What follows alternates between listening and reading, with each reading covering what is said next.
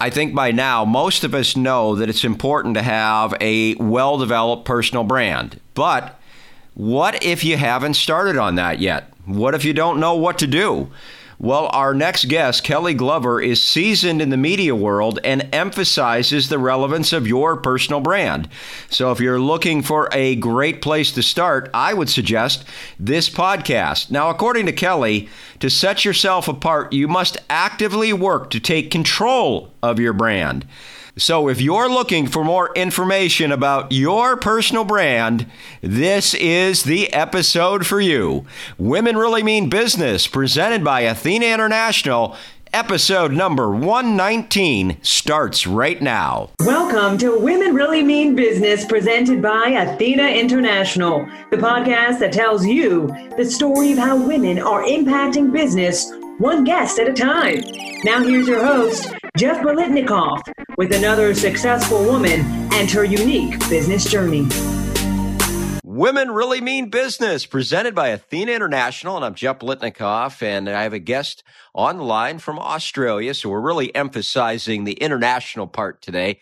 And I'll tell you what, I could spend three hours going over my guest bio, but like all the guests on this show, you cannot possibly capsulize them in a couple minute intro, much less a three hour intro if I had three hours to do an intro. So my next guest is Kelly Glover, and you can check her out at kellyglover.com. K E L L Y and then G L O V E R dot com. She has been a blogger. She is a podcaster. She has interviewed celebrities. She has been inspired by an American TV show to make a journey to kind of follow her entertainment dreams. And, but beyond all that, what Kelly has done is continually transformed herself until she found that it is really your personal brand that matters most, no matter what you do. And I'm going to stop there, bring Kelly into the conversation. Kelly, welcome. Thank you, Jeff. What a great introduction. It's an absolute pleasure to be here. Oh, thank you. Now, it's great to have you here. And I'll tell you what, your story is really one of reinvention and then finally landing on solid ground. And I'd love you to talk about your entire journey. I, I didn't even do it justice. I mean, you, you had basically, maybe you could pick up the story where you were talking about on your about section about how all of your identity was tied up with being a plus size blogger and then you lost a lot of weight and that all kind of went away for you including your identity and you've had to kind of reinvent yourself and now you teach others how to find their voice. Yeah so uh basically, I've been in media and entertainment for 20 years. And so I'm quite used to speaking about myself and looking at real life and, you know, distilling it down and throwing it back out there in a way people can understand. But when it comes to yourself, I think you can't see the label from inside the bottle. So I was a plus size blogger. I was 335 pounds my whole life trying to lose weight, put more on, put more on, put more on. I finally got weight loss surgery and lost 220 pounds. And then I realized that my whole identity was tied to being fat, being fat and funny, being plus size, plus size community. And I didn't really know what to do. So even though I was um, a podcast guest booking agent, successful in the media, and I had written a column, Big Curvy Love, for years and years and years, done blogs, I was suddenly thinking, well, if I'm not fat and that's my community, who am I? What am I doing? What's this all about? I need to figure this stuff out. So that's when I came to the realization of how important personal brand is. And it's really from the inside out instead of the outside in. Because I had a pretty great brand. I'd been working on it for years and years. But if you think about your brand as somewhere a glass jar where you put gold coins, I'd been putting all my gold coins into Big Curvy Love, and all of a sudden, I didn't have that anymore. So all my equity was there, and I had to start from scratch. And that's when I realized that personal brand is actually about purpose, positioning, messaging, and platform. So instead of being from the outside in what you look like, it's more about from the inside out. And you mention on your website that really, as we go into, as we record this, It is in June 2020. As people know from this podcast, I record way ahead of time. But you say on your website that by the end of 2020, about 50% of folks are going to be participating in some form of the gig economy, which makes your personal brand really vital. So maybe you could talk about a, what you see coming as far as us participating in the gig economy, and then B, why the personal brand is so important in that type of economy. So, personal brand is everything. You have one whether you participate in or not, like it or not, and it is with you until the day you die and will actually these days outlast you. So, your personal brand is relevant whether you have your own business, whether you're a solopreneur, whether you are an employee or you're in the gig economy. Because if you want a job, if you want a promotion, if you want to get clients, and you're in a commoditized market, the only thing that sets you apart is your personal brand.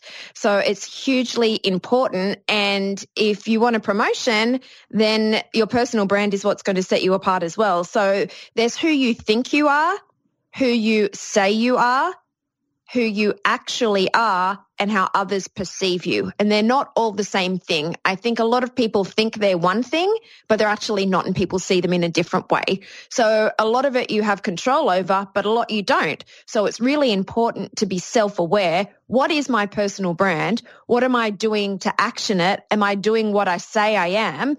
And then how is that perceived and how is that affecting my life? So there's a, a lot of things to go into it. And of course, it's really important for it to be congruent across platforms because these days you get somebody's name, you look them up, you can look them up online and they're making a decision before, especially if they're a buyer, an employer, whomever, before they've even met you.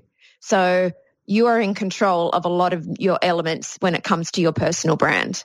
It's interesting that you say that because, you know, my perception, and I bet you mine is a common perception, that if you're an employee and you're trying to get a promotion, well, that's not as important for your personal brand it's more if you're a solopreneur, an entrepreneur, or an owner or something like that. But I hadn't even considered that that's right. You're always being perceived in no matter what field you're in. Like you said, it's just, it's just a part of all of us. So maybe you could tell us the common errors people are making with their personal brand. And it, may, it might not even be an error but maybe they just don't know what to do. So what would you advise people to do to really develop their personal brand where it can be an asset to them? Yeah, well, just with what you were saying about being an employee there, if you, I think a lot of people think of personal brand, they think of Instagram, they think of putting yourself out there, photos, filters, uh, a, fancy picture at a coffee shop or something, but it's actually more than that. And when you're talking about that person who's an employee, if you replace the word with reputation, it changes everything.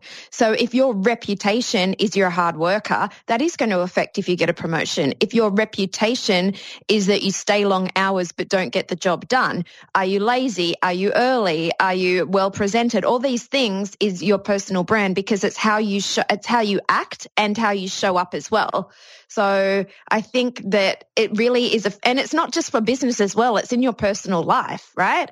So how can people First of all, it's to have an awareness. So if you think of Simon Sinek, what's your why? Hugely important. So think about your purpose and then everything's from the inside out. So then it goes to your message.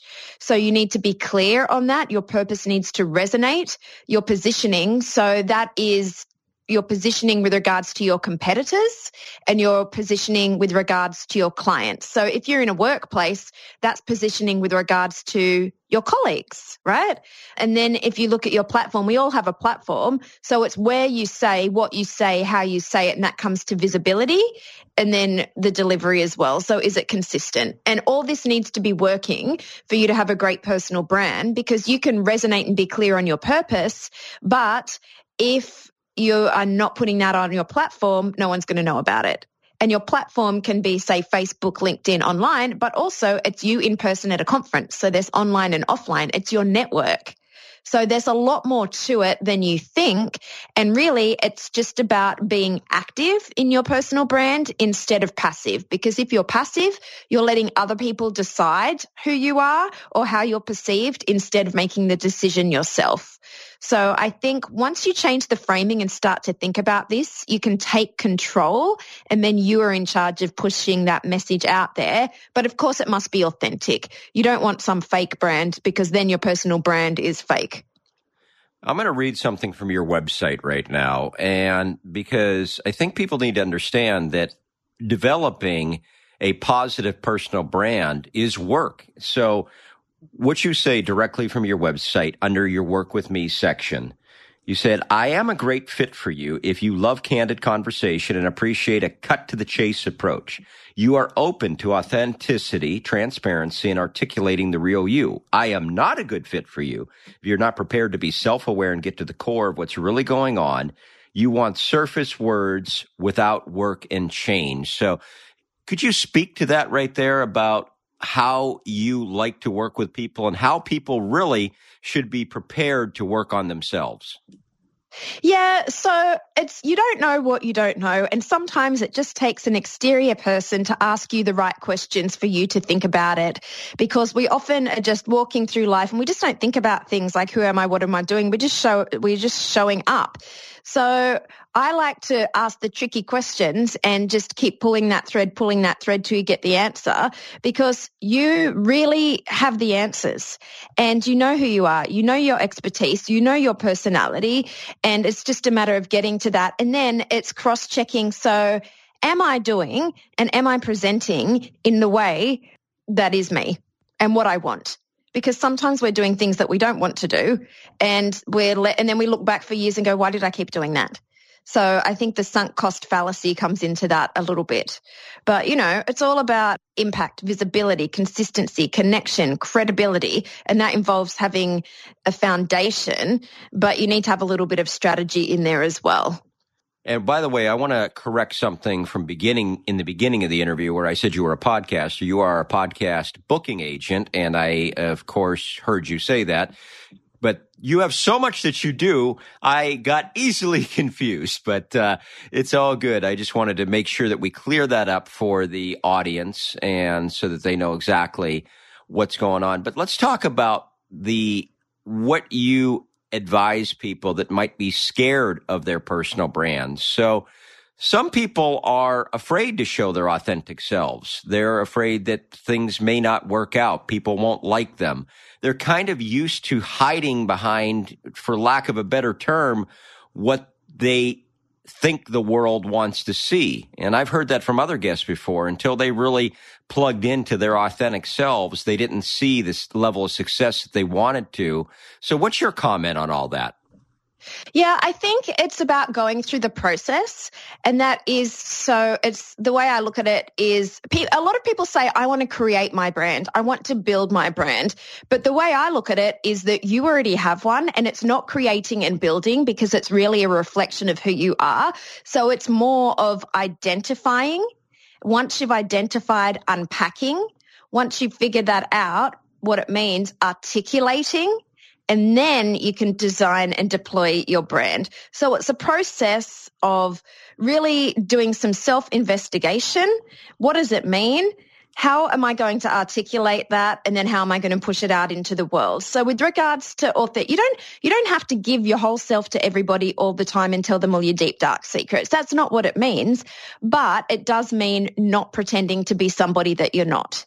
It's a bit like if you see a profile photo and someone looks amazing and then they show up and they look 40 years older and two feet shorter. You don't want that because then the perception of your brand is that you're inauthentic and you're fake. So you want it to be accurate.